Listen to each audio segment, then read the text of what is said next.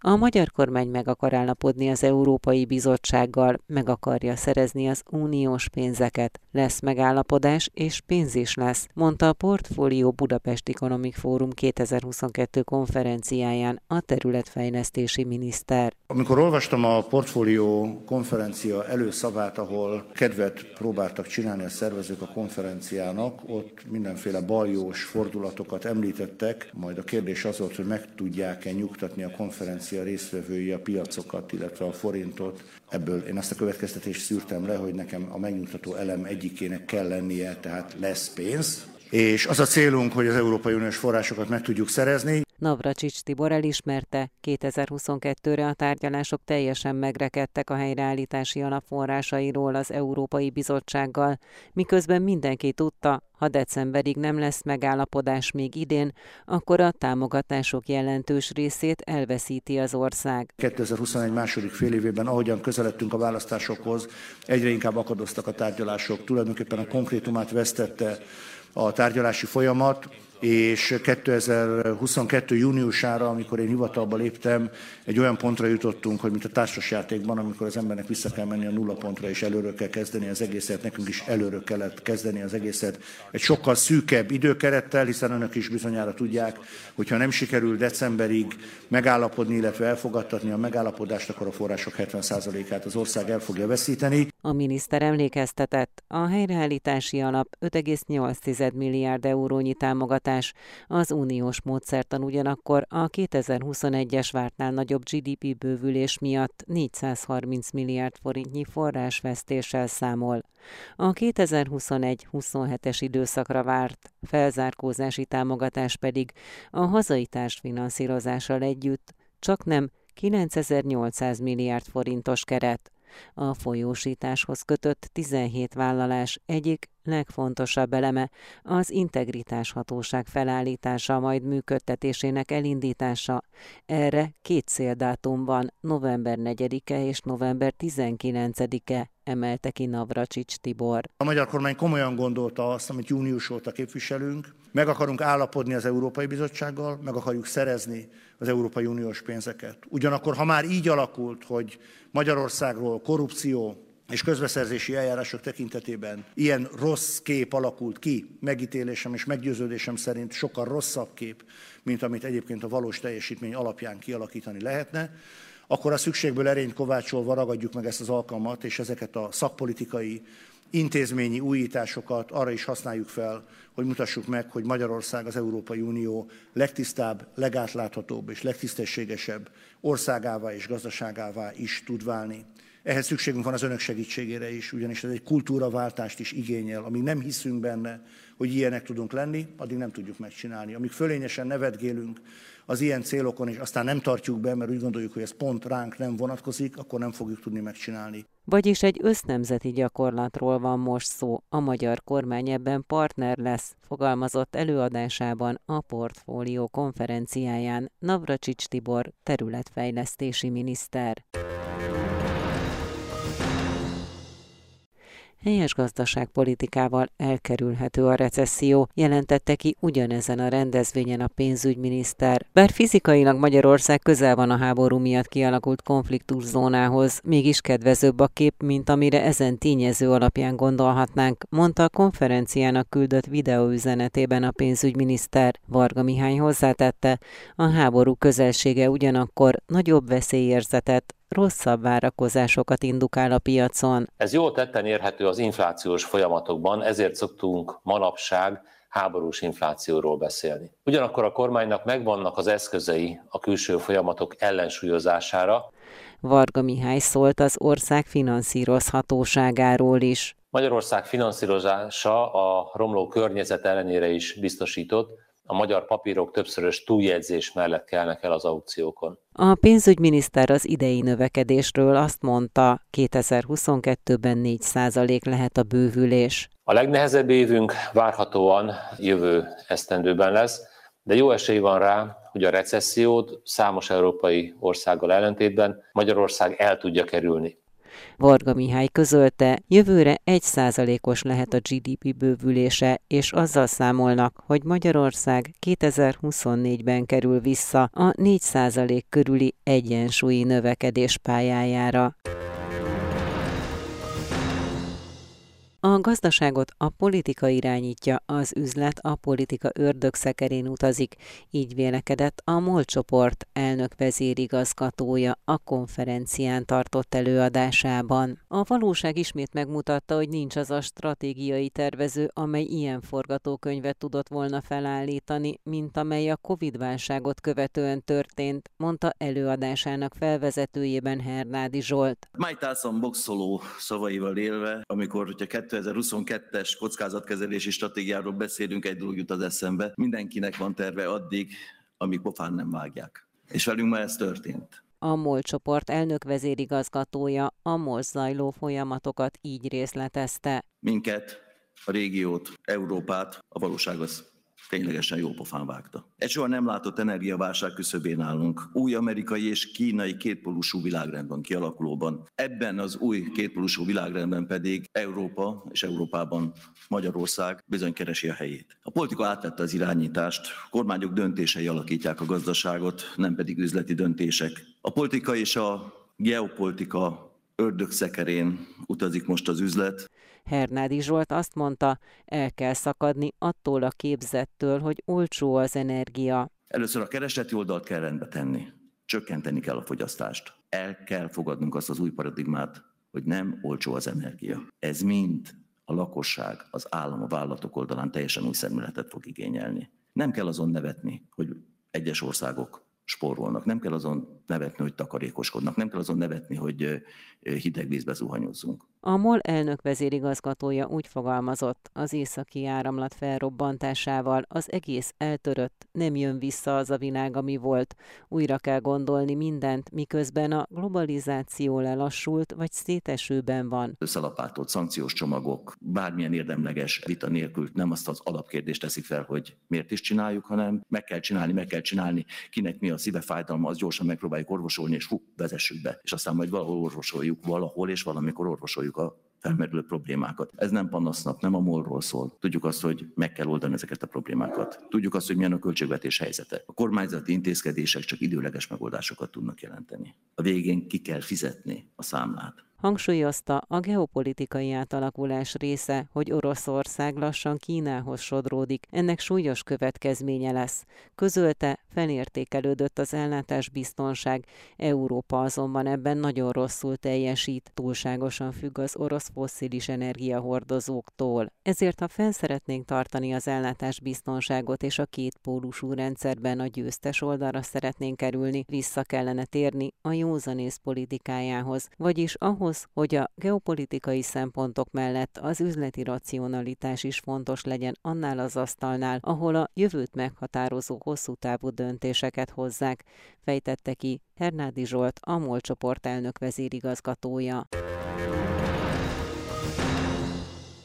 Tűzoltás folyik a gazdaságokban, így Magyarországon is a mostani válságos helyzet kezelésében értékelt ugyanezen a rendezvényen a Magyar Kereskedelmi és Iparkamara elnöke. Eddig azt hittük, hogy a gazdaságpolitika két lábon áll, és alapvetően a fiskális és a monetáris politika határozza meg. Ehhez zárkózott fel most az energiapolitika, fejtette ki előadásában az MKIK elnöke. Parrag László a magyar gazdasági prognózisról szólva elmondta, már idén is folyamatosan csökken a gazdaság teljesítménye. Kiemelte, reméli, el tudjuk kerülni a recessziót, de ahogy telik az idő, hónapról hónapra csökken a várakozások mértéke. A legnagyobb problémát az infláció jelenti, amiben nagyon erőteljesen benne vannak az energiaárak, benne vannak a nyersanyagárak, és látszik az, hogy ez a fizetési mérlegünket is hihetetlen mértékben rongálja, hiszen a lakosságnak az energia forintért kerül átadásra, a forintért pedig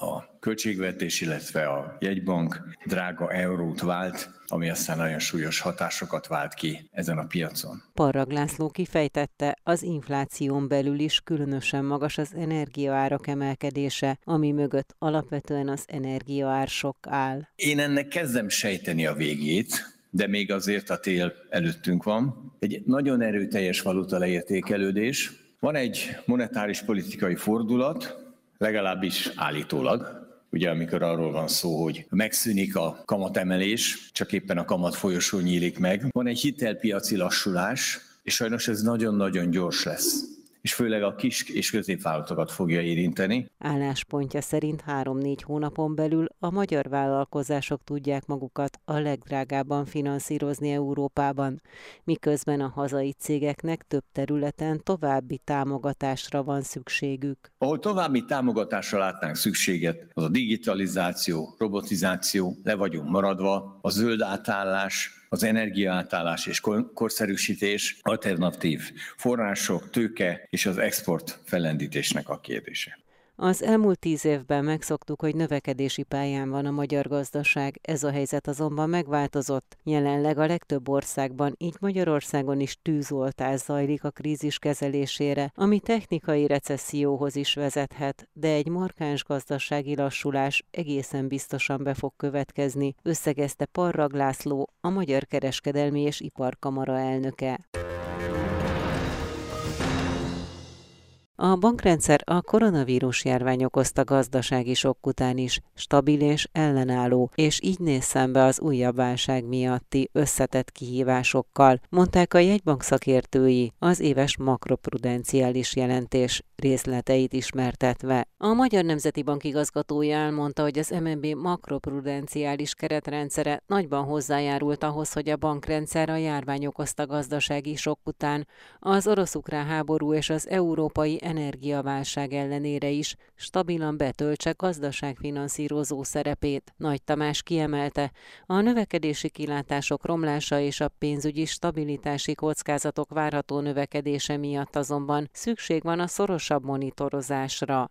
Az MNB főosztály vezetője a helyzetértékelést követően arról számolt be, hogy milyen folyamatok figyelhetőek meg a hitelezésben ebben a turbulens gazdasági helyzetben. Különféle irányokba mutatnak a kockázatok. Egyrészt a lakáspiaci túlértékeltség az továbbra is azonosítható, és inkább növekvő mértéket mutat országos szinten. A másik oldalon viszont a háztartási hitelezés tekintetében egy lassulást láthatunk. Itt az emelkedő kamat környezet a jegybanki kamatemelések nyomán, valamint a jelenleg romló makrogazdasági kilátások abban az irányba mutatnak, hogy a hitelezés lassulása várható, és az elmúlt negyedévben, 2022 harmadik negyedévében már év per év alapon láthattuk is azt, hogy inkább csökkenés volt jellemző az eddigi erős növekedéshez képest. Szakács János azt is elmondta, hogy a kamatok és a hitelösszegek emelkedése miatt nagyobb az adósok jövedelmi kifeszítettsége. Összességében a folyamatok a lakosság oldalán abban az irányba is mutatnak, hogy a jövedelem arányos kifeszítettsége a lakossági adósoknak az folyamatos növekedés mutat, szintén főként a kamatok emelkedése miatt, valamint az inflációval és a lakásárak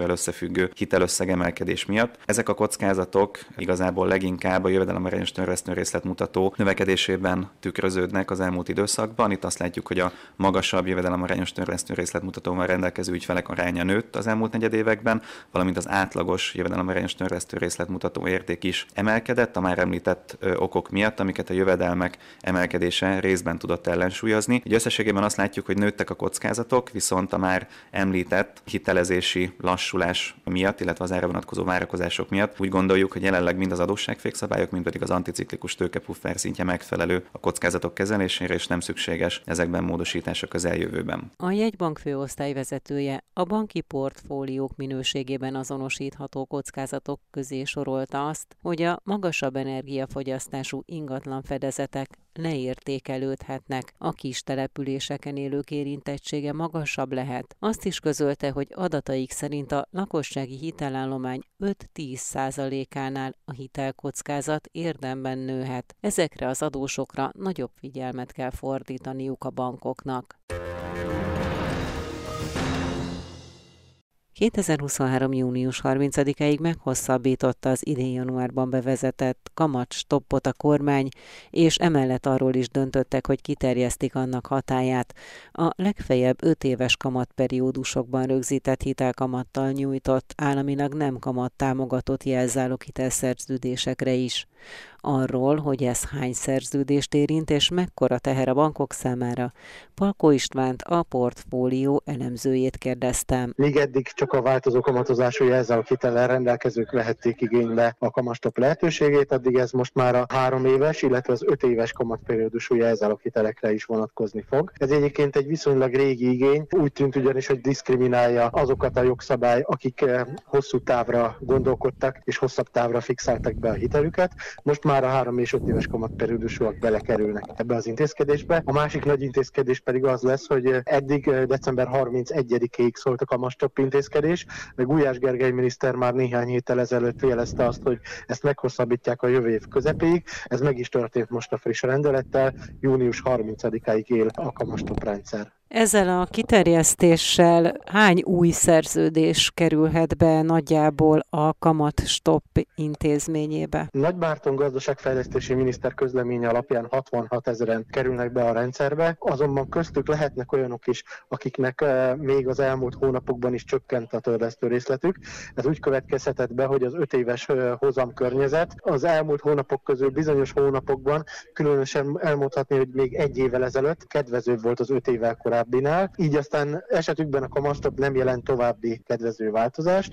A portfólió beslése alapján nagyjából 50 ezer olyan jelzálog hitelszerződés lehet, amelynél érzékelhető könnyítést jelent a kamastopnak a kiterjesztése a három, illetve öt éves kamatperiódusú jelzálog hitelekre. Ebbe a rendszerbe automatikusan be lehet kerülni, vagy kérni kell, hogy valaki be- belekerüljön, illetve ha valaki kéri azt, hogy ne kerüljön bele, akkor ez is megtörténhet? Nem racionális választás egy egyáltalán, hogy valaki ne kerüljön bele. Ennek következtében aztán a kormány nem is tette azt lehetővé, hogy valaki ne vegye igénybe a kamastop intézkedést. Bankok plusz kamatot, illetve tőkét nem számíthatnak fel a kamastop intézkedés miatt. Ennek következtében elmondható, hogy a bankszektor maga viseli ennek a költségeit, tehát két szempontból eltér a korábbi hitelmoratóriumtól. Egyrészt nincs negatív következménye, hogy a moratórium esetében például futamidő hosszabbításról beszélhetünk, itt azonban nincs a kamastop esetében ilyen. A másik eltérés pedig az, hogy nem lehet kijelentkezni vagy bejelentkezni, hanem egyértelműen mindenki érintett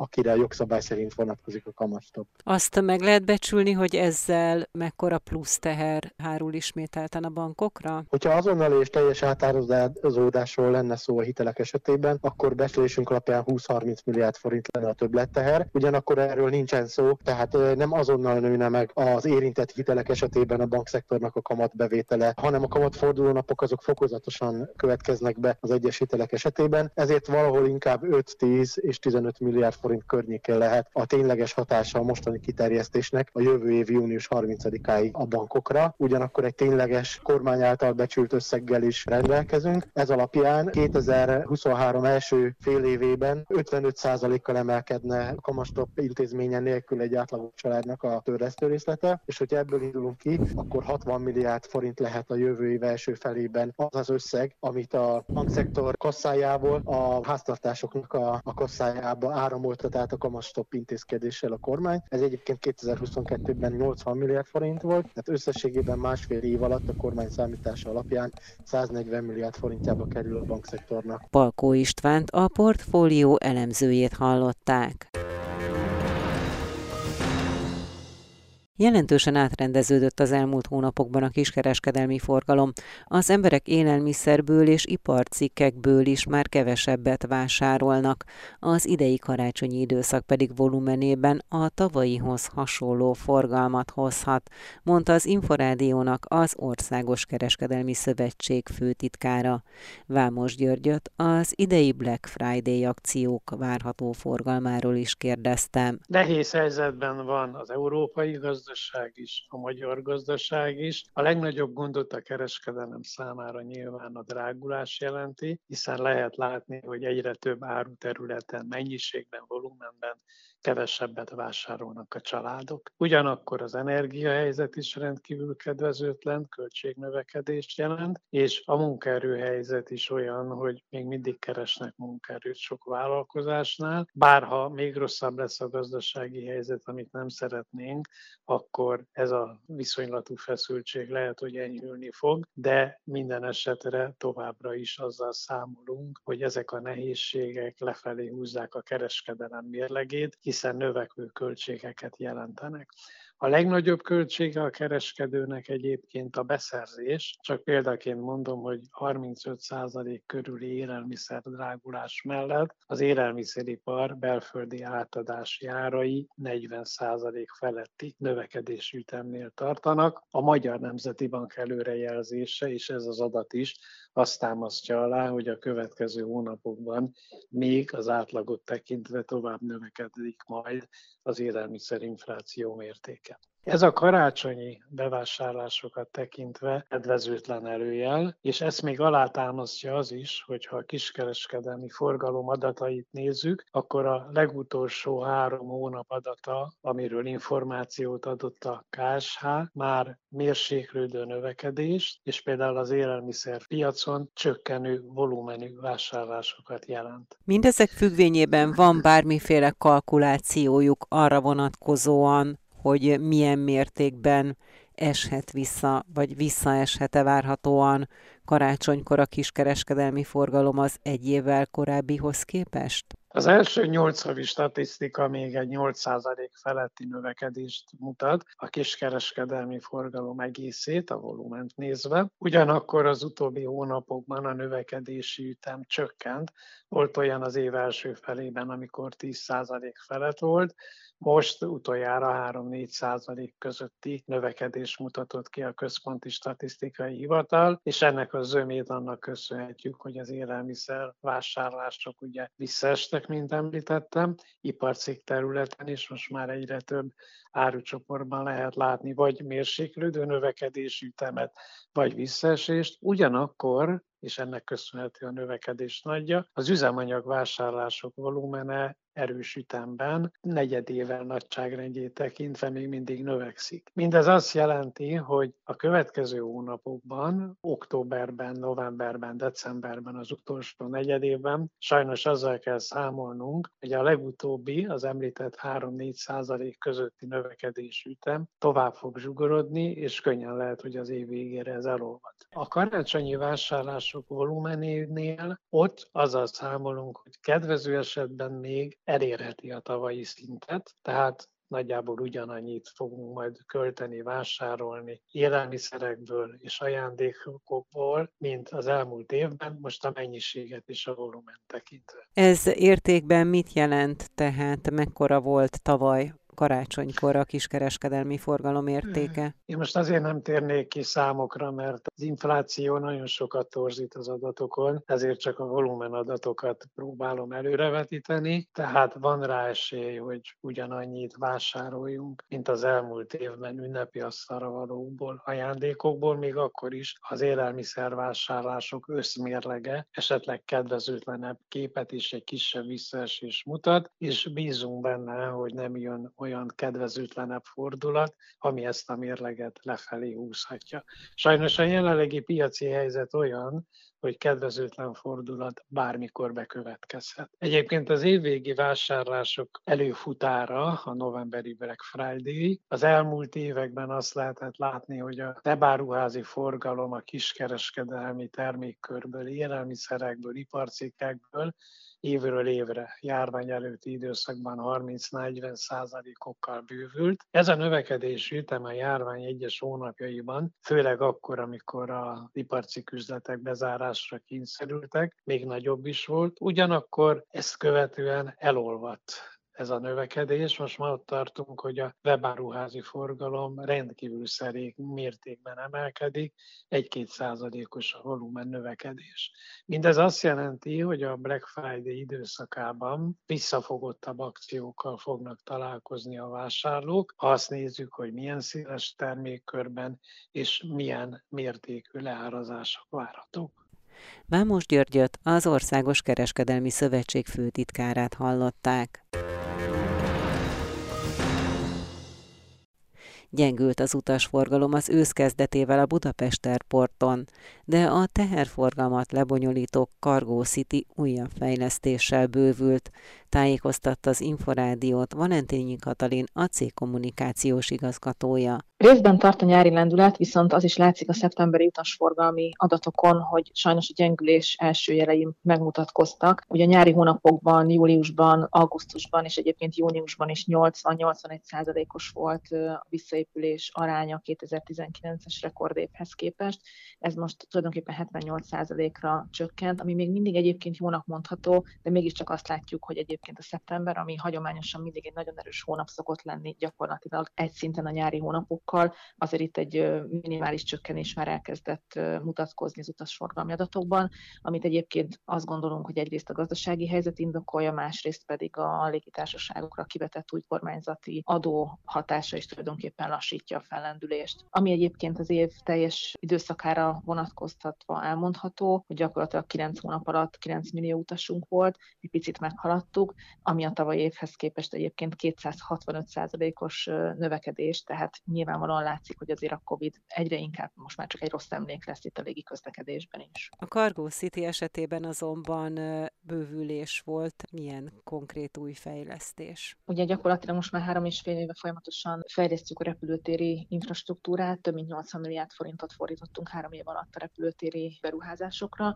és hát látszik az is, hogy egyébként a kargó áru mennyiség stabilan és folyamatosan emelkedik.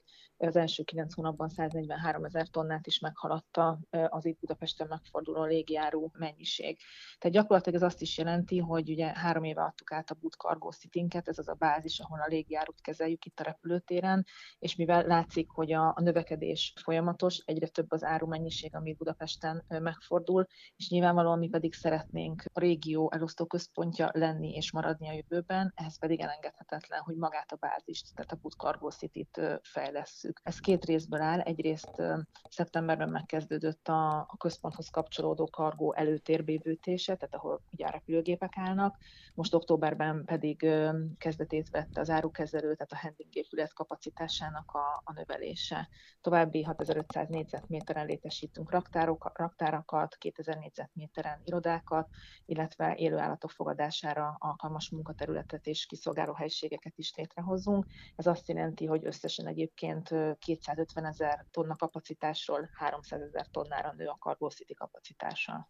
Valentinyi Katalint, a Budapest Airport kommunikációs igazgatóját hallották.